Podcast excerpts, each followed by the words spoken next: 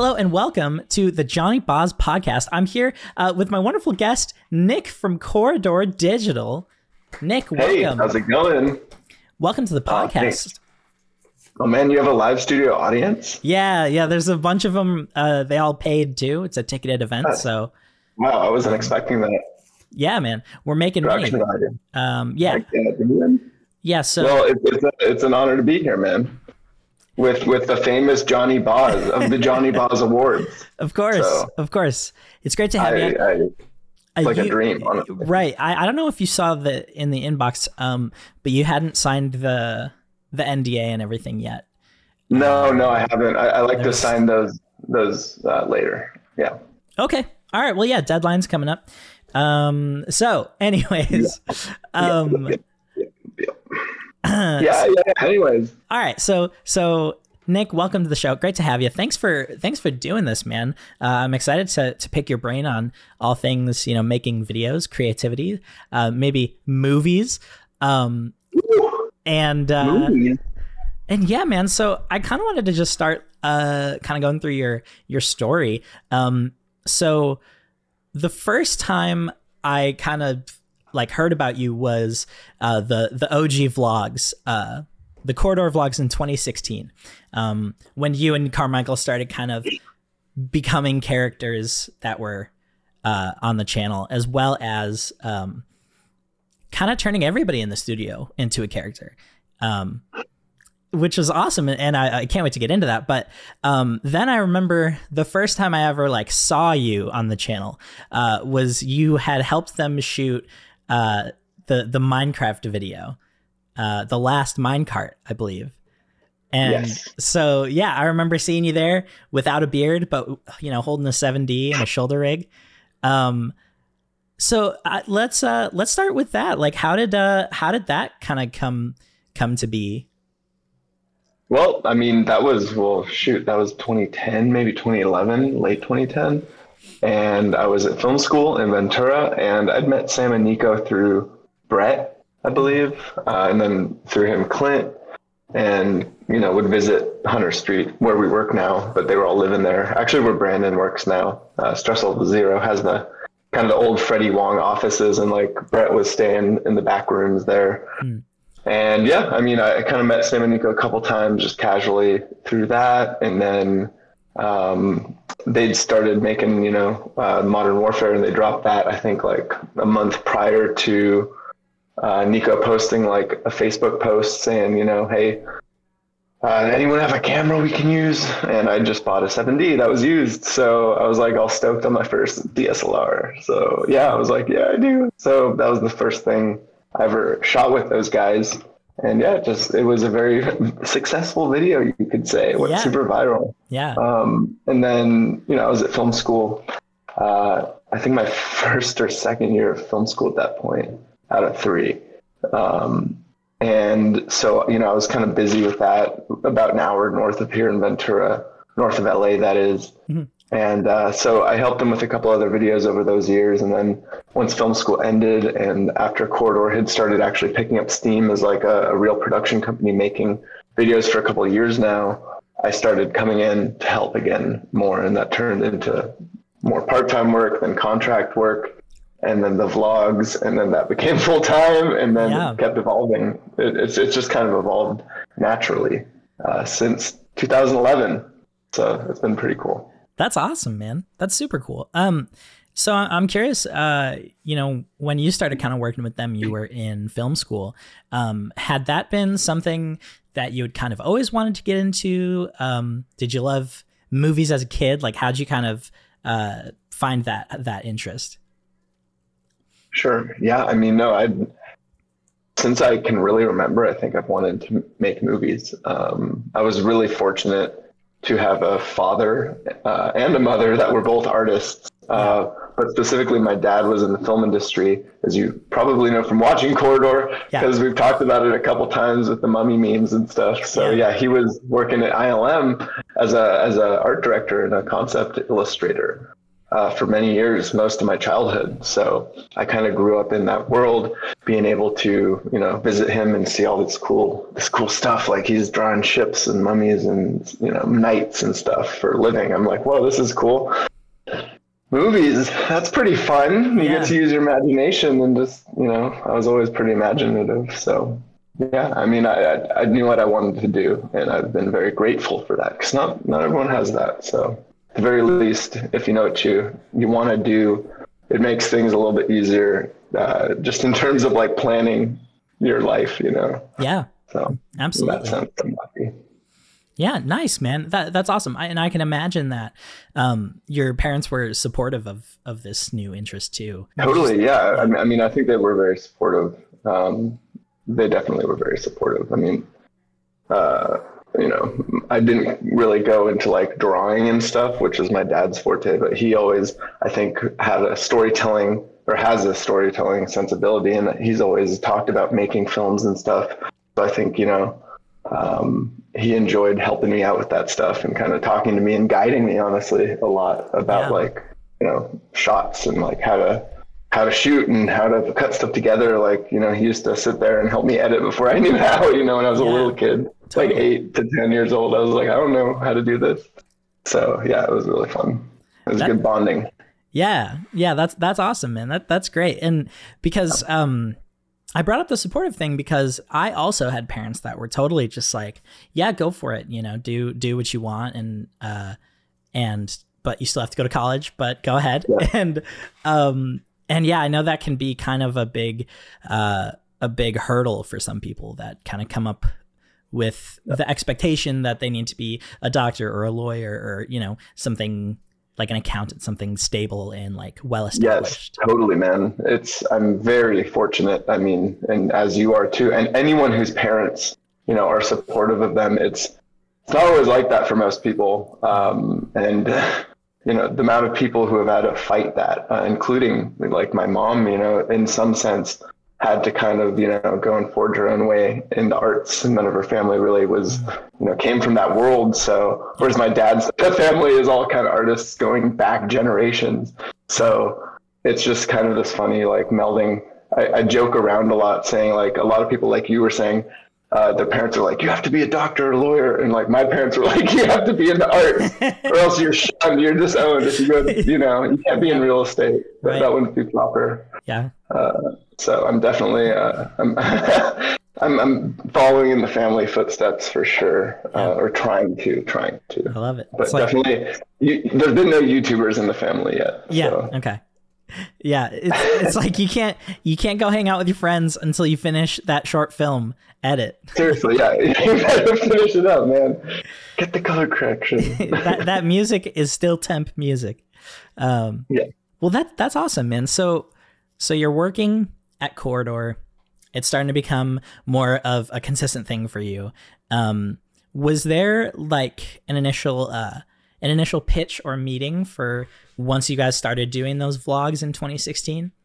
I guess so. I probably wasn't there for it though. So it was, yeah, 2015 ish, I think. So I've been out of school for like a year and a half, um, freelancing, doing, you know, shooting stuff and editing stuff for a while.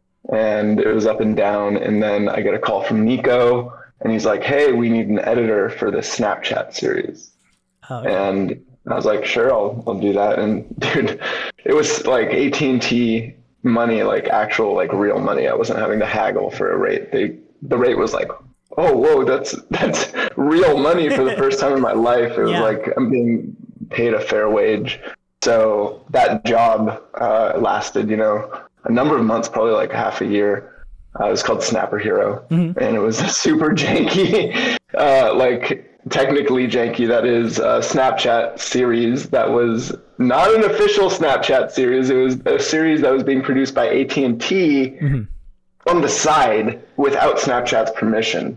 And the way they wanted to do it was to be able to, you know, use a jailbroken, essentially, version of Snapchat where you could upload edited videos, right? Because at Right. the time you were only allowed to do it from your camera. right, Um, right. so we did that, And one of my jobs, not only editing the thing, which is like editing Snapchats, right? Because they, they were shooting this thing like a proper production. They had a whole crew. They were just filming vertically with a phone. Right. And, you know, they had all these influencers and stuff. Anna Akana, Just, Rain, uh, you know, uh, God, I forget. Sean Duras was in there. Yep. And uh, it was really fun, actually. Sean was in the office every day Oh, nice. uh, doing all the doodling. So him and I were working very closely together. He would sit there with like his uh, his stylus and do the doodles right into into Premiere, Yeah. and we'd overlay that stuff on top. So that was that was pretty fun. But That's uh, awesome. that was my first like more full time job that allowed me to move down to LA. Because after a Mm, okay. couple months, dude, of, of driving to Ventura yeah. And back, it's like an hour and a half to two hours each way of traffic. It just crushes your soul. So I'm like, I need to find an apartment in LA now. So 2015, I believe, is when I, I moved down to LA. And then, you know, the rest after that, it was, um, you know, it was a Snapchat series. It was, uh, we did The Division. Uh, I was brought on to help edit and kind of uh, fix some jank in, I guess, a previous version of The Division.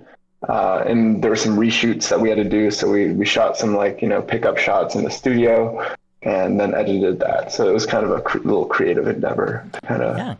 patch up that project, which turned out really freaking sweet. I mean, by no, Yeah. no addition of my own. I mean, it was cool before, but uh, I think we, we were able to put a nice bow on it. And that, so that was my second kind of like contracting job with Corridor. That was pretty much full time. And, you know, in between all that, I was doing costume work and all this stuff, making stuff. And that's what you see in the vlogs a lot is in 2015, 16, Carmichael was there and he'd started, you know, um, making these little vlogs. And I'd been brought on to make these behind the scenes videos adjacent to that Okay. because every time a Corridor video came out, like the Where's Waldo thing or whatever was going on at that time, uh, Wizards, the, the fireworks one, I think. Yeah. Um, we were doing a lot of 360 stuff then. Um, I was making these behind the scenes videos, and there was a certain point where Niko was just like, let's not do behind the scenes videos anymore. Let's just do these vlogs. And Carmichael was really stoked about that too, because vlogs were just popping off at the time. Yeah. So it was really Carmichael's, you know, inspiration. I think that led to the vlogs being how they were, at least in that, that first year where they're very raw and like just fast and, and gritty. Yeah. And we still, to this day, like kind of look at that like as a shining example of how you don't need high production value to make something that's really entertaining and like really uh, interesting and compelling. Totally. So um, it's kind of coming full circle actually with Corridor Crew back to that, but we can get to that later. Um, Yeah. But yeah, man. So that was, you know, at a certain point though, the every other day thing, obviously you get style creep, right? And that happens to every YouTuber ever, every filmmaker. Hopefully you're getting better and better, right? As you make. So we started doing more elaborate vlogs and blah, blah, blah. And then in 2017, I started editing them with him and shooting them. So we'd, we'd each switch off, you know, it was every other day. So we had like four days to make a video. yeah. Um, and then I got really into chill hop music and then introduced that to the blog. And that Yeah. kind of became like the soundtrack um, of, of those years from like 2017 to like 21 was kind of like a more highly edited, like we kind of kept going up and up in our production value and really editing and doing A-B stories and then stopping the A-B stories and going into just A stories that were very central and focused. And then, you know, this show uh, React popped off and that kind of changed everything again. So Yeah. that was another another metamorphosis of Corridor Crew. So, a quick note about Snapper Hero. Um, turns out that was actually our first collab um, because I was in there as uh, I was credited as Troll Kid. Oh yeah, dude. So I was like, Sam was like, okay, just put a bunch of like chips all over your stomach and like look really tired and like, yeah. So that was that was fun. I remember that cameo. Yes. Yeah, good good times, man. Uh, Man, you know, I there's actually not a there's not a record of that show. I think it's been wiped from the internet. I know. There's a couple episodes up on YouTube. I think there's like three maybe. yeah, Um, and then I found a couple a couple like work in progress episodes on an old hard drive. Oh, uh, nice. like actually earlier this year, I was just like, whoa, this is a blast from the past. Yeah, that there's a, one funny story about that, which is back to the, the whole AT and T versus Snapchat thing. Mm-hmm. We're using a jailbroken app, and they found out around episode three. Okay. They were doing this, and they they canceled the they like shut it down. they, Oh, okay. They, uh, I, I forget what they did, but they like literally disabled the phone or something, so we couldn't do that anymore. So. So every episode consisted of like what, like fifty different Snapchats strung together, right, to tell a story. Um, and we couldn't upload them as one anymore. So I had to get an iPad in a dark room and film it off the iPad and time it manually for oh each my one. Goodness, dude. And this took so long, dude. And the thing is, like, there's a fairly big audience for this because they've been marketing it. So I would not be able to fuck up because people were watching them faster than I could upload. you know, so like the first like couple Right. thousand people who saw it would have to like wait for me to keep uploading. Yeah. And that obviously leads to audience drop off. So I was like, Yeah. I need to do this as fast as and smooth as possible so there's not a, you know a huge delay here. Mm, Um, but we we got very good at that. So yeah. That was so annoying. What a what a process, dude! I, I remember I was on the bus on the way home from school, like refreshing Snapchat to try and get the new snap from the episode. It probably looked so freaking janky, dude, because not only was the picture uh, a video of an iPad screen, it was also the audio from it. Like we had Right. a speaker going. It was Right. so jank, dude. So Yeah. not. It was like all this work, all this work, and AT and T's like. Oh, just figure it out. Just and we're like, well, we can film the screen, I guess. you guys making. Why would you make that on a platform that you can't upload to? right, right. Oh my god. Oh, And, man. Dude, you wonder where the money comes from, you know. That's Oh crazy. man, what a story! Was there a certain point where you were like, okay, I am like an employee of Corridor now. Like I, this is this is my workplace, and did did that ever kind of cement itself for you? Uh, I mean, it was kind of a gradual thing. I mean, it always felt like a bit of like a home base. It was kind of the home base in LA because it was like that was the first destination I visited basically when I'd go down to LA to visit Brett and Clint, um, you know, and hang out with those guys.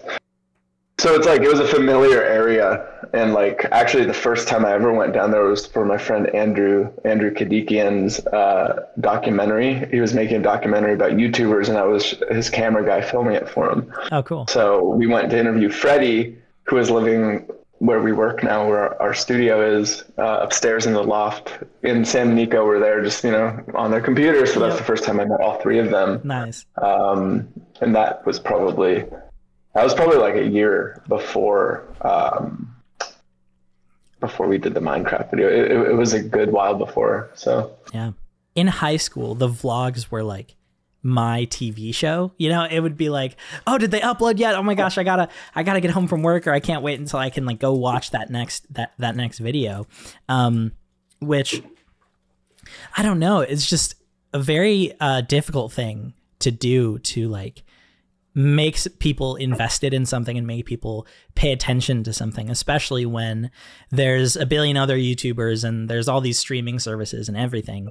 Um, I mean, I remember you guys made a story out of like, uh, you couldn't find any gummy worms, and Wren got mad and like went to the store, bought a bunch of gummy worms, and gave everyone gummy worms. And I remember being like, "Hell yeah, he got those gummy worms!" Like, God, yeah, man, it was just yeah, no, I mean it was that was we had a very small audience, but it definitely felt like we were getting to take people along on some adventures, or you know, uh, it was really fun making things for the audience we knew and and appreciated, and we knew would appreciate what we were the stories we were telling as well. So you know, it was it was definitely like a feedback loop.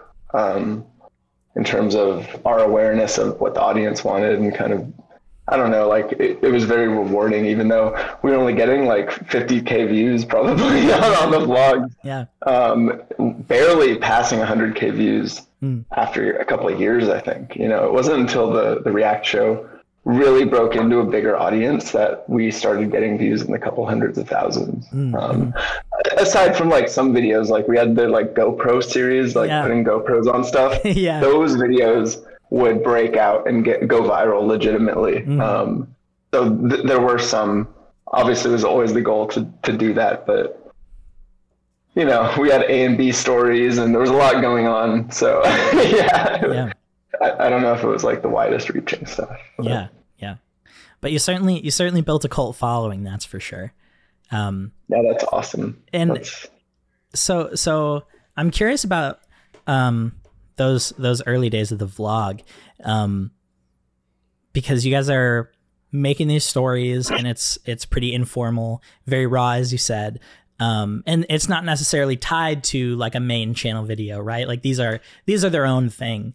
Um and I distinctly remember towards one of the it was early on you were like the scenes are behind and we need to catch up.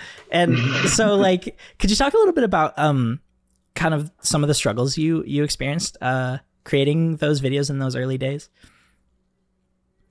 Um, I mean, I think the struggle would just mostly be come down to time. Yeah. Um, it was it was not very hard to find content to shoot.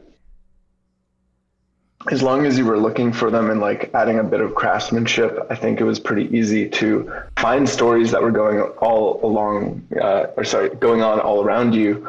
Um, we were never wanting for stories because you know there wasn't many people; it was like six people, but um, there was always something going on. You know, whether it was Jake producing, or Sam or Niko, you know, doing their various projects. Wren was always obviously like the main character kind of of the vlog. Yeah. So he, you can point a camera at Wren doing anything, and he'll ham it up and you know start giving you good stuff. You know, so a heightened version of reality. Um, so that wasn't the hard part. The hard part was then just finding time to edit it all, and also just being always, you know, if something was going on, you have to get up and ed- and shoot it. So you know, and eventually Carmichael and I found like you know, I would be able to shoot while he was editing the next day's thing, and then Okay. vice versa. So it was like I could Right. we could each spend all day, and then we started kind of like shooting for each other's scenes if we had to to make it work. And honestly, the more people and the more um, kind of like delegation went on in corridor as the team grew the vlogs honestly have become a lot harder to produce in that style. Mhm. um, so yeah it, it's really weird like that that period of the first like three or four years of vlogs were like the team was just big enough and the studio was all in one place you know? So it was very easy to kind of document and be aware of what was going on. Whereas now with corridor to make a vlog like that it's just it's not the way the company is structured and the way that teams work Mm. there's no room for that really anymore because it's as anything as you get more people you can't just be loosey goosey about it you know Right, right, right. it breaks down so it's just been an interest and it's nothing changed like that it was a very gradual change and change needs to happen and that's why i think corridors survived is because Mm. We've always adapted with whatever the natural adaptation is at the time Yeah. and we're we're doing that still like the last you know week uh last week honestly we just spent strategizing about what are we going to change and what are we going to you know do next year that's different so Yeah. so yeah the hardest part about the vlogs was the time and you know just making sure you didn't put too much effort into something and it puts you behind because we wanted to be upholdent of our promise of every other day to people you know Yeah. so um That's yeah yeah but it, it was a fun challenge there were some late nights though you know there were some Yeah. sweaty nights where it was like oh man i gotta take a shower i've been here for a couple of days now i remember alicia came in one time alicia came in one time to pick up uh, carmichael yeah. and like i'd been there for like probably a, a day and a half just like uh, editing some big video Yeah. like a gopro video i think and like I, I, I swear she could physically smell me. like, you know, like if you can smell yourself, bro, you know it's bad. Yeah, so, right. I know it was probably TMI, but it was getting sweaty in there for sure. Yeah. no, no we're- honestly, like, there's one thing I'm really happy about is like there's not that many late nights anymore. Like, Mm. we don't push people. We, we've been able to alleviate that pressure on people, which is like so good for the work-life balance because you know it was Yeah. really weighing on both of us, especially Carmichael. Mm, yeah. How's it going? It's me, Johnny Boz, the host of the Johnny Boz podcast. I hope you're enjoying this week's episode. Um, it was definitely a ton of fun to make. And if you are enjoying it, uh, I would really appreciate it if you could leave a review uh, for the show either on Apple Podcasts or Spotify. I like five stars. I like 10 out of 10. I like certified fresh. I like 100%. I kind of crave validation. It's kind of like a drug to me. And uh, if you give that to me, I'll be riding high just a little bit longer. uh, a lot of people, actually, a lot of people have already given uh, this show a bunch of positive reviews, which is cool because I've only released one episode before this one. So, wow, I'm on fire. uh, here, let's take a, a, look at this review uh, from Stephanie in Florida. Hey, Steph. Uh, Stephanie says, Thank you so much for this podcast. It's so important to me. It's more important to me than my husband. I actually divorced him because I realized I didn't love him as much as I love this podcast. Please upload more episodes. I'm dying over here. Wow, Steph, thank you so much. That's that's so kind. Um, and at the same time, I I just deserve it. Like it it just kind of makes sense um, because I am that good and the show is that good. Um, so yeah, be like Steph, leave me a review, and uh, you know, I'll feel great about it.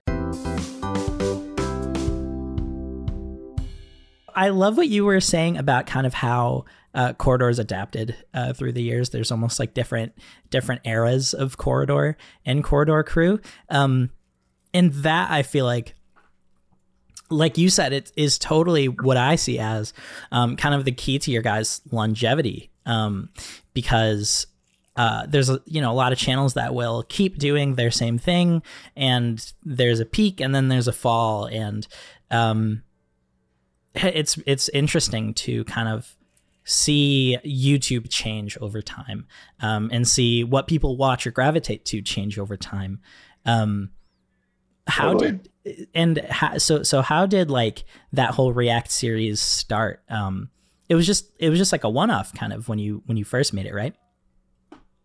Yeah, well, it wasn't meant to be a real series. I mean, it, it was like a that kind of came with the idea. It's like obviously React is a very repeatable format, so. Yeah.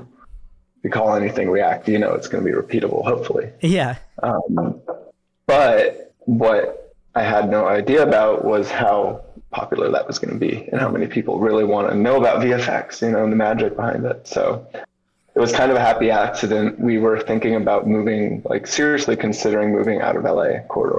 Oh, wow. Um, so that year, I think it was like 20, gosh, what was it, 2018, 17 or 18, hmm. we'd been doing some company trips. And, you know, Jake, Sam, and Niko had made us all offers about like, yo, we are going to move the company to one of three cities the Twin Cities, Austin, Texas, or Portland, Oregon. Yeah. Um, and obviously, Sam, Niko, and Jake are from the Twin Cities. Um, but, you know, none of us liked that idea. It was very far away from the West Coast, very cold. Yeah. So it kind of came down to Oregon or Austin. And then eventually it was down to Austin. Yeah. Um, and, you know, I was, I was ready to move. I think it would have been a fun chapter, but we were we'd done a Portland trip. We went up there, checked it out. It was cool. Um, very nice place, I guess. Um, we did an Austin trip. It was very cool as well. Very rainy. Yeah. Beautiful. And during that trip, we had to get content because we were all going, right? Because it was a company trip, it was an expo- uh, exploratory venture. So everyone needed to be there to be able to take in the city so one of the videos, you know, was like, man, we should bank a video that we can put out. And it's like, well, we could react to the Sonic trailer and tell people why it's bad because that had just gone viral. Yeah. It was really gross. Um, and there was a video we did before earlier that year, I think, like why uh, muzzle flashes are wrong in movies or something, mm-hmm. I believe. And that was essentially Niko and I think Sam sitting down and just pointing at a computer screen and saying, "Look, this is wrong. That's wrong. That's wrong." That video got like a million views, like way crazy out of our normal viewership range and into a new audience, and it was awesome. So, looking at that, it was like, wait a second, Sonic's bad, and these guys talk about bad effects.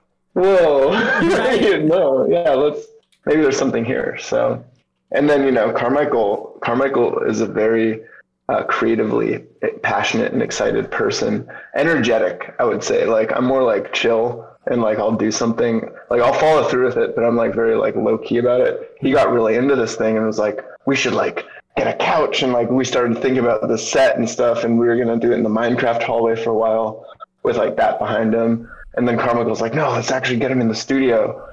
And we kind of like cleared everything out of the studio and would, would film there um, on that small green couch. And yeah, that's how it started. It was really janky. At first, we used like a shotgun mic, and yeah. it sounds like trash. And there's like no illustration, no B-roll, but people just loved that video. And you know, two weeks later, Niko's like, guys, we got to do more of this because you know that's how Niko is, and he was right. It's like you got to seize, you got to be able to to listen to the signs. Mm. You know, when you're in something like YouTube, that is a very uh, almost randomized like venture like you're there are patterns there are strategies you can employ but a lot of times it comes down to just this perfect mix of quality content a unique perspective and the algorithm blessing you so, yeah yeah totally and, and, and all that stuff had come together and you know we were right to keep doing it i think because it allowed us to grow into this new version of corridor hmm a I think better version of corridor, or at least the one that it just naturally has to grow into. Yeah. Um, yeah. Totally. That that that's awesome. Um, yeah. It. I, I remember just being floored. I was like, wait a minute. These are getting a million views every week. Like that's crazy. That the series totally took off. It was so cool to watch um, from the outside as well, um, because it's just fun. Like it's just fun hmm. uh, to see um, people in their field uh, talking about their expertise. Like I feel like that's always uh, really captivating. And um, totally, it's, yeah. one of the most powerful formats on YouTube for anyone. Yeah, yeah. I, I, was I was just talking to my friend, and I was like, you know, I really just love conversations. Like I just love talking to people, and that is like you guys definitely capture a little bit of that in that series. It's just talking about the creative process, about visual effects, about the struggles of, of time crunches and everything. And yeah, it's just like a very human thing to just share information, you know, at, at its, at its core, I, I suppose. Um, totally, man. It's, it's very rewarding to make that show. And yeah. like for four years to know that we've been able to make so much content, it's like you could sit down and basically get a, a, a very basic level education in not like not only visual effects but kind of filmmaking and like storytelling i think you know, and hopefully feel like you're just hanging out with your friends while while you do it. So yeah, that's super rewarding for me. Um, even, you know, I never imagined I'd be doing YouTube and doing kind of edutainment content, honestly. Yeah. But you know, even though it's not like a feature film, it's like just as many people are seeing it and they're learning more from it and taking mm-hmm. something valuable and and probably inspiration, which is crazy. It, it's so yeah, that's something I'm so grateful for. Like uh, it's really cool and it's awesome we can still do it you know yeah uh, so yeah Absolutely. and there's so, so much to talk about it's like oh my god there's yeah. so many awesome movies we haven't even touched on yet right right right, so, right. yeah yeah i mean as long as people keep watching we'll keep we'll keep nerding out about it absolutely so what is like your your main role uh, with with that series are you the editor do you shoot them etc so my, my official title at Corridor is showrunner of the Corridor Crew channel. Okay. Now what that really means is uh, kind of producer, kind of director, kind of shooter, and kind of editor. Okay. Um, it's a very like collaborative uh, environment that we've built, luckily. But you know, my my day to day with the React show Wow, there's like a there's like a horn outside. Oh. Dude, this is so LA. There's an ice cream man that comes by at like like 5 p.m. every night once it's dark. Oh yeah, okay. It's like, dude, no one wants ice cream in winter yeah. once it's dark. Come on. Yeah. Not the time. But it's uh, more power to him. Um, Good for him. He's he's, so, he's on that grind. Yeah, yeah, yeah. He's on the grind, and the React grind kind of breaks down to like normally I'll shoot the show. I like to be behind the camera so I can kind of like, you know, ask questions and direct the guys as they kind of like help them get through the scenes and make sure the points are all laid out pretty well. And we've covered uh, each point in depth enough. You know, uh, a lot of times it's simple stuff like, can you define what you just said a bit better? Yeah. Um, but it's it's really rewarding to shoot that, and then I give the footage over to Chase, and Chase is an amazing editor. He kind of like is the he, he is the lead editor on that show. Mhm. And we have a team of like two to three other editors who help him on the React show, getting cut downs of the of the footage because it's hours of footage. Mhm. And the biggest challenge with an, a React edit is honestly like turning all that reaction, all that kind of just like word vomit that the guys, you know, give you. Um, as thought out as it is, there's a lot of repetition. There's sometimes things that need to be moved around, uh, obviously chopped out, shortened. Mhm. You know, it drags a lot. They go on tangents, like weird tangents all the time. Sometimes they're good, sometimes they're bad. So it's a lot of like, it's a lot of brain power as an editor, just knowing how to pace that out before you even get to illustrating it. Mm. And Chase has gotten really, really good at being able to arrange that, curate what's being talked about. And, you know, so he'll generally, with the editor who's on that episode, if it's not his episode, because we have, you know, three to four being worked on at any given time, he- he'll, you know, once him or the editor are at a fine cut, we call it a fine cut stage, which is everything's been compressed. The ums, ahs, you know, so's, buts are all cut out. The repetitions cut out. It is, uh, you know, you could close your eyes and it would sound like, you know, pretty thought out and Mm. it would flow well. Mhm. That's a fine cut. We'll sit down, we'll watch through it, we'll talk about what needs to change, what goes in the website version versus the YouTube version, because you know we we have basically two episodes for every episode. One is a website version that has a whole bunch of extra stuff, so we have to think about that as well. Hmm.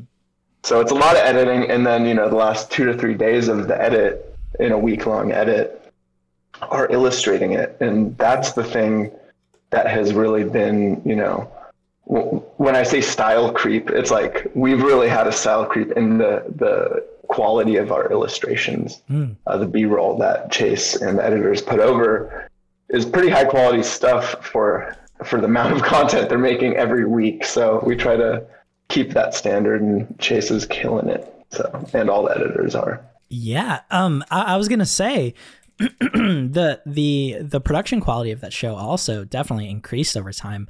Um, like you guys are are rotoing uh movies and like showing you know the the break. You guys are like making VFX breakdowns as you talk about them. You know, it's Yeah, Super yeah.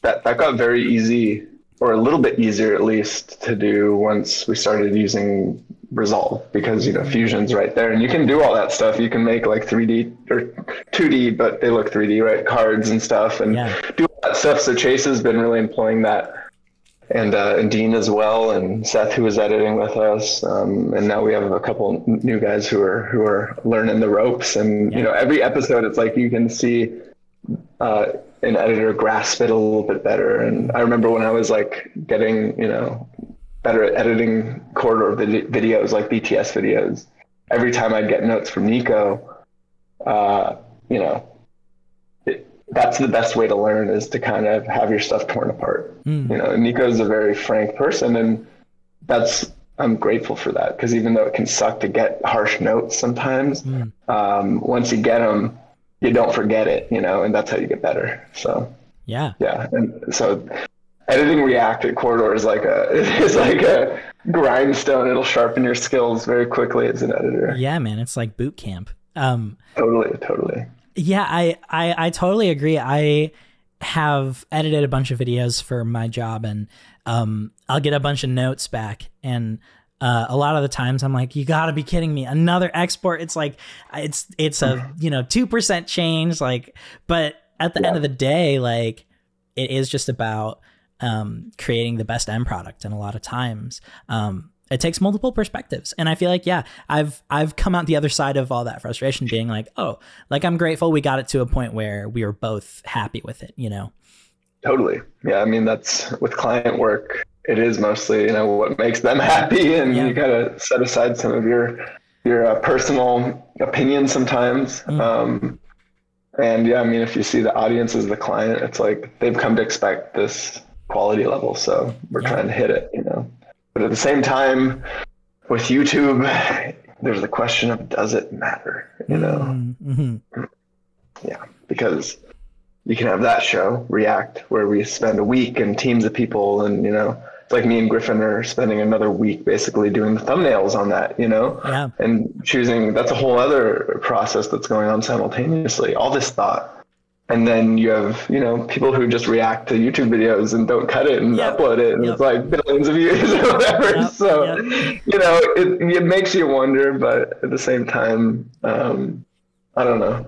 Someone's got to someone's got to put effort into the videos. Yeah. Well, I'm I'm excited for the pivot of Corridor to go to uh, reacting to TikToks uh, on a green screen and just zero editing. You know, I think Yeah. No, I think we're actually going to go fully AI created content. just just uh, just Sierra Vega reacting The Sierra Vega. to All of yes.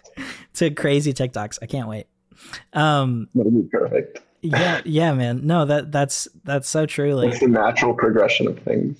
yeah, it just makes sense. Corridor's final form, the the AI. No, AI is a is a horrible word on, on the internet. People people get scared when you say that. I know. I think this video just got flagged. We're we're now I know. uh-oh. controversial. um okay, so so you are the showrunner um and you're you're shooting, you're um kind of directing as well. Um are you editing anything else for Corridor or is um the showrunning kind of your main focus at the moment? Yeah, so there's a couple things that that kind of entails. It's like um, the show running is like basically it's overall like creative in addition to obviously Sam, Niko, Jake, um, and Wren are all very involved in the Corridor Crew channel. So like you know, the five of us are kind of making these decisions, choosing videos, like what are the videos we're going to make, right? Like what's the direction of the channel? Um, and then it's up to me once we decide that to get it to make sure that is then delegated and done at quality, you know, that I, I want to keep it at, and we all do. So it's kind of an overall like post production role, honestly. Mm-hmm. But in that, I also get to direct videos as well. So, you know, each person at Corridor, at least the ones that are on the crew team, you know, like me, Dean, Matt, um, let's see who else. Well, Seth was for a while. Uh, Austin now is doing a lot of stuff. Like, I feel like he's going to be kind of the next one. Daniel, of course, who moved from doing the crew cut show to now helping on the crew channel Yeah. These guys are all like so freaking independently talented. What we've been trying to do recently for the you know the Corridor Crew videos that aren't the React show um, is have each of them direct their own ones, you know, on kind of a, a scattered system of an overlapping system. So it's like three weeks to make a video, you know. And you know, for instance, like the Predator a thermal camera video that Jake and I just made, that was just me and Jake making our video like we always do. Yeah. I directed it, I shot it, I worked with him on it, I edited it, brought it fully to completion. Yeah. And that's that's kind of how it works mostly at Corridor. Like that gives everyone kind of autonomy to do their own thing Hmm. and still kind of like be working towards the bigger goal of the channel. Um, so that's something. Obviously, I don't do as many of those because my days are filled with doing all the other like production and marketing stuff um, as well for multiple videos. Yeah. But yeah, about you know probably probably take like a handful of, of Corridor Crew videos every year that I direct, uh, Yeah. which is really fun. And then also some corridor videos as well. So I, I still love like coming up with corridor video concepts and pitching those and shooting them when I can. So Yeah. yeah, there's another one coming out. Very excited about in January. We're gonna be we're gonna be putting it out. I just wrapped it last week. Oh, awesome. Awesome. Very exciting. Um yeah, I, I love that um the the crew channel kind of has evolved into multiple things. So you're getting that React show, and then you're also just getting those like corridor crew episodes of, you know, Jake doing something goofy or you guys, you know, messing around. And um it's nice to to have that variety too. Um you guys you guys have really, really curated like a great team, you know. Um Totally. Yeah, we've been we've been very fortunate to be able to to do that. It's like uh, a, a lot of work has actually gone into that on on Jake's part, especially. Hmm. You know, because the way we've hired for the last like well, the last five years probably has been through a submission process that's pretty rigorous. Yeah. Um, and not only you know not only for the skill involved, but you have to also be able to be on camera. You know, uh, so that is something we we take into account as as YouTubers. Yeah, so yeah, yeah. A little bit of weird hiring process. Right, So, right. yeah, someone made a freaking a video that was really like triggered by it. Actually, it was interesting to see that perspective Hmm. because we, we just see it as as the best way to vet people. Right? It's Mm-hmm. like let's see what you do. What we do is we give we give the editors raw footage. We just say here's raw footage, download it, send us the edit, and Yeah. you know, and we'll go through it. And Jake goes through everyone. Yeah. Um, at least watches the first couple minutes of everyone because if you don't hook us in the first couple minutes, I'm sorry, like that's it's YouTube. You got to do that. So that's the first test. You Absolutely. know, yeah. focus on your first minute. It's yeah. important. Right. Um, but still, it's so many. Like we got thousands and thousands last round, Mhm. um, and everyone's so talented. But I mean, you got to choose the best. So Yeah. we're very fortunate to be able to do that.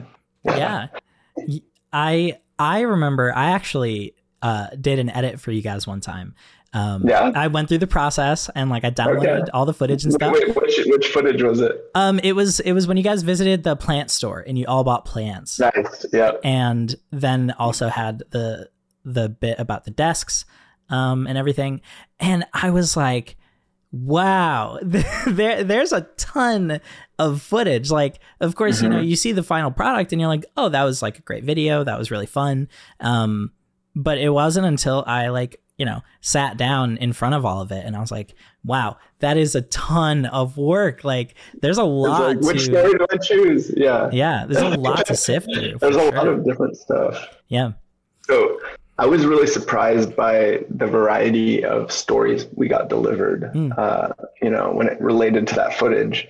Because there was different, it's so cool seeing each editor pull out something different from it, you know, because it's kind of just a blank slate. There's all these different characters, and it's like you can focus in really hard on making jokes about one storyline and cut another. So it was, it's really interesting. Uh, you know, it, it was cool watching through the the submissions, like the 50 or so that Jake sent out to the whole team, Mhm. uh, and just seeing everyone's crazy different styles. Uh, it really shows you how important editing is yeah in in content making. Yeah. And that's that is why we put so much effort into finding editors. Mm. Uh, it's just it's so important to be able to do that and to be able to see a vision through to completion. Yeah, So, absolutely. Um, are you um are you like giving notes on edits in your current position?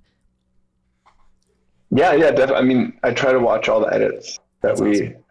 that we uh, you know put out, and anything that goes out on the Corridor Crew channel has has been uh, through a couple note sessions with me, Chase, and the editor slash director who's working on the video. So Mm, mm. there's generally, you know, unless it's like a crazy crunchy time of year and no one has time to to watch anything, then Yeah, yeah. part of the job, man. I mean, we all try to watch each other's stuff, and we're always looking over each other's shoulders and joking and giving notes and stuff. So that's Yeah. that's a good part about working in the studio there Mm. with everyone uh, when I do. So yeah, Yeah, it's a I, good environment, man. I- I- Collaborative. I remember I made uh when I was still in college during COVID, I made like a TV show, but it was over Zoom and it was like five episodes of literally just Zoom calls. It definitely reminded me like, yeah, nothing beats being in the same space as another person and getting to work together uh, on things creatively. Yeah, no, it, it adds a lot, and that's kind of a I think a secret recipe slash uh, one of the most thing or one of the things I'm most grateful for about working at Core is that we get to kind of have this hub where it's like a bunch of creative people can can be there and just kind of just I hate the word incubator. I hate it. So fucking oh just blah, blah. But it's kind of one, you know? Yeah, yeah. It kind of is like there's, you know, and again, like people are always doing their own stuff too, which is really cool. Like, you know, Wes will pop in, get some props and help, you know, and we'll help him out with some shooting and he'll do the same with us. And, Mm. you know, I was able to produce my feature and kind of use the gear and like they were very supportive of that and, you know, going in and out for years. I mean, so it's, it's a very, it, it is kind of a hub. Um, and yeah, I mean, that's just another thing I'm so grateful for. Uh, being able to find that. It's, it's like, I, I never thought I'd be able to do that with a group of people. You know, that wasn't like working on a film set. Yeah. Um, Yeah. So yeah, it, it's cool how how it kind of developed. Absolutely. I hope we can. I hope we can keep it that way, and I hope you know we can keep changing and be able to stay alive on YouTube and not Yeah. have to, to you know like scatter to the winds and make TikToks. right, So right. see. I mean, we might have to. But yeah. Well, we'll we'll see. But um, you know, speaking of of working on other things, like you had just said, you made a freaking movie, man. I did, man. Yeah, that was a long time. Yeah, yeah. my life. Um, No, it was awesome. so so it's called The Girl in the Backseat. Um, it is out. All the way back It's on it's on Amazon Prime, right? It's on Amazon Prime. You can rent it there, or it's on Tubi for free in the U.S. There you go. It was supposed to be in in Canada, I believe, on Amazon and maybe in Tubi, but that's been delayed. So Hmm. soon it'll be in Canada. It is also in England too, so you can rent it there. There you go. And then it's in some other territories. We're still trying to sell it internationally. Yeah. So. But yeah, if you're in the U.S., check it out for sure. check it out folks um okay yeah so what was kind of how did that how did that come to be i'm sure it was a long-term project for you Yeah, it was during COVID. Um, me and my friend Chris and his wife Kika Mhm. decided to all go in and co-produce this film that they had written a couple of years before. It was her story idea. He wrote the screenplay, Mm. and they needed someone to kind of take the reins and direct it and get it made. So that's where I stepped in, and it was the perfect story to make during COVID, which really got me excited because it was you know two characters. It's a story about human trafficking. A woman gets abducted by this this Tinder date essentially, Mhm. and it's a really uh, can I swear it's a effed up yeah road trip movie. All right, It's like it's a road trip up. movie, but but she doesn't want to be there, you know. So um, it's dark. It's a dark film, um, and it was really intense. There was a good variety of scenes and locations, Mm. and we thought we could make it during COVID because we were kind of like creatively just. I don't know, like you know, Corridor we'd gone remote for a while. We were all kind of working from home. Mm. and a lot of our friends weren't working. Um, you know and we felt like this would be a good time to just do something while stuff was shut down. It actually ended up being pretty ideal because we were able to get really uh, cheap locations you know or free locations. We were able to get uh, people to pitch in just because they wanted to and they didn't have anything else going on so they were willing to help you know yeah and uh, so I have a lot of favors to cash in. Yeah. But still, it, it- we, we got it done, and no one got sick, and we did it right. We did it with you know masks and the tests and the officer there, the safety officer for COVID, and all that, all the hoops we jumped through, and um, and it was like a miracle that we were able to not have anyone get sick on set yeah and not have to shut down. so yeah, yeah, man. That's amazing. Um, it was it was really cool, but that was you know three years ago now. Um, and then the next year after that, once we wrapped, was doing post production, getting through all the hurdles of that. Hmm. You know, not not setting aside enough of our budget for that was a huge thing, a huge lesson I've taken from that project. Hmm. Yeah. Um, you know, I would rather have spent less on production and taken the loss to production Hmm. quality than not accounted for the post because there's nothing like getting stalled out in post. You don't want it to happen. right right There's nothing to kill the creative process than than having money problems in post. But we got through it. It only took us, you know, a year to have a final product, and then the next year was kind of marketing it and selling it, and and then distribution was the next phase. So I, I learned all about the whole process through this. It was like another film school. yeah yeah um, but it was just it was three years of just pushing a boulder uphill. You know, when, when you don't have a budget and it's all out of pocket, you know, it's just us as producers trying to fund this. Um, yeah, it's not easy. yeah So um yeah man but uh but you did it you know it, it reminds me yeah, of, it feels great. It feels really good to have like have it done and out. And there's still some stuff we're dealing with. Obviously, like we still are trying to sell it and get it all around the world. Mm, mhm. Um, so that's a that's a process, though. You Yeah. know, yeah it's uh it's a process. So so going into directing this feature, um, did you feel like you were ready? Did you feel like were you were you were you nervous? Like how where was your head at kind of going into this?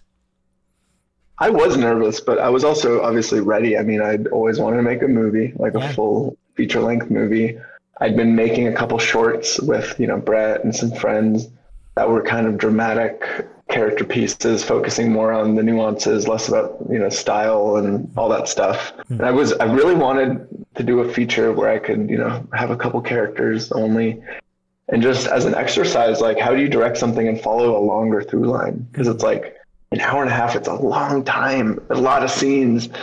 And it's a really fun challenge to be able to plot that out like character arcs and growth and like as you're shooting out of order you know being aware of where the characters are at in their journey in time uh, and working that out it was the biggest challenge for me but also one that i really wanted to figure out. So now that i've done that I feel way more confident in the ability to direct, you know, longer pieces Yeah. and I'm ready. I'm like, I feel like I'm ready to do my first one, my first Yeah. movie now. Because like Right. the first one was just figuring it out, you know. Yeah. Um, but now I just that kind of apprehension is is gone, and it feels good.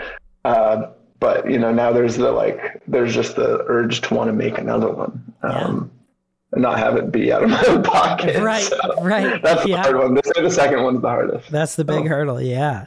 Yeah, Um, but no, it feels good to have it done. And uh, w- to, to your question about being nervous, I was totally nervous. I think Yeah. it's normal too. Like, and if you're not nervous, something's wrong. Yeah. Honestly, like people who aren't nervous, that's like kind of a. I feel like that's a sociopathic tendency. I mean, maybe I'm projecting, but I don't know, man. Like I was, I was so nervous. But once I got on set, uh, and I saw the crew and like how they were working together, people I'd mostly never met, Hmm. I felt totally at ease because I'm like, whoa, I can delegate. Yeah. This is amazing. Like coming from YouTube and like indie stuff, it's like you're doing everything. You know, you're, you're writing and shooting and editing it yourself. And on set, you know, like you know, Brett would be recording sound and then he'd shoot and I'd record sound or whatever. Like it's just janky and like having someone who has just one job and every job has a person on it and everyone's just that well oiled machine. All my fear by the end of the day was gone. And I was like, okay, we can just have fun with this now. Like let's just I can just focus only on directing these actors. Mm. That was so nice, man. Like even though I love shooting and I love cinematography, once I let go of that, it was like it was so freeing as a director. It was like the first time I'd really been able to direct, dude. Like Mhm. because it was the first time I'd only been able to or that I had the luxury of being able to only focus on directing, if that Right. makes sense. Right. So, Yeah. Congrats, man. It's such such an achievement, dude. you know? Yeah. Did you end up uh going the the David Fincher route and doing 300 takes per shot or uh you know Oh heck no, dude. We didn't have the luxury of that. We had to go so fast. Yeah. It was like three takes maybe. Mm. There's some scenes, like some of the most emotional scenes in the film were some of our most rushed just because it always works out like that, right? Yep. So yeah, there's some scenes that I just ah, I wish I'd had a couple more takes on because it's like you could feel that we're almost getting there, but it just we didn't have the time. Yeah. And that's that is the biggest hurdle. That's the biggest difference between indie filmmaking and big budget filmmaking is they have the time. They have the time not only on set but before to plan and mm-hmm. to you know have people getting every detail right so that you maximize the efficiency once you're you're there with everyone. Mm-hmm.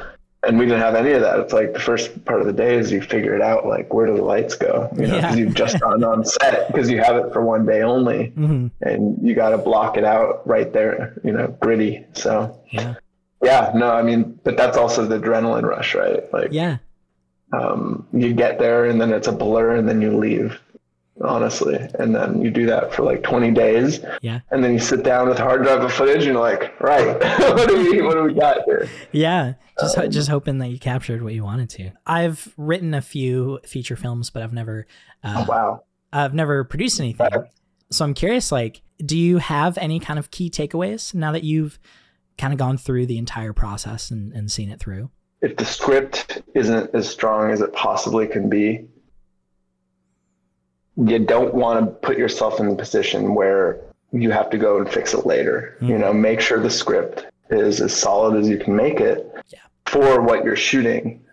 And there were some points in our script not that it wasn't good, it just wasn't written for the budget we had. So we had to make some changes, you mm-hmm. know, and kind of adapt it. And, you know, we didn't have the luxury because when we started to make this, it was like we're shooting in like three months. So we had to be like lightning speed. And it just started and it just went fast. So we didn't have time to really make those adaptations to the, the screenplay mm. to get it to the level of the budget we had. Mm. So there were times on set where I'd be out going to Chris, who's acting, he was co-starring, but he's also the writer. Mm. And we'd have to talk about like, hey, how do we change this dialogue or this to like either take out this aspect that we cut from this like script here or how do we change it to like maybe set us up for something that's going to be cheaper to pull off yeah um you know like and there were some things I added too as a director that also put our budget up. So it was like that was partly my fault mm. for like for increasing the budget, like the robbery scene. There's a, a robbery scene in a pharmacy that I added in, and that was like a pretty expensive day. Yeah. So you know you have to make concessions in other other scenes, mm. but um, but overall, I mean, the reason we made the film was because I we, we all thought the script was like the perfect low budget indie thing that mm-hmm. still had a really like impactful message mm-hmm. um, and was and was producible on the budget we had so yeah i'd say man like focusing on writing like you're doing that's probably one of the most uh, like i don't know wise things you can do as a filmmaker yeah it's something that i have always struggled with so i, I mm-hmm. respect it immensely yeah I, have come to the conclusion that I'm not a writer, man. Like I'm, I love storytelling. I'm a storyteller, but I'm, I'm not a screenplay writer. Right. Um, if right. that makes sense. Yeah. Like I, I, really struggle with with the nitty gritty of the writing. Yeah. Um, when it gets into more dialogue-y stuff, I love writing action. I love writing uh, like characters and stories, but mm. it's it's been also very freeing to just be like, I would rather just collaborate with someone who's a professional, you know, right, to do right. that part. Yeah. And and let let their uh, talent just elevate the whole thing instead of just being like, oh, I'm an auteur, I can do it all myself.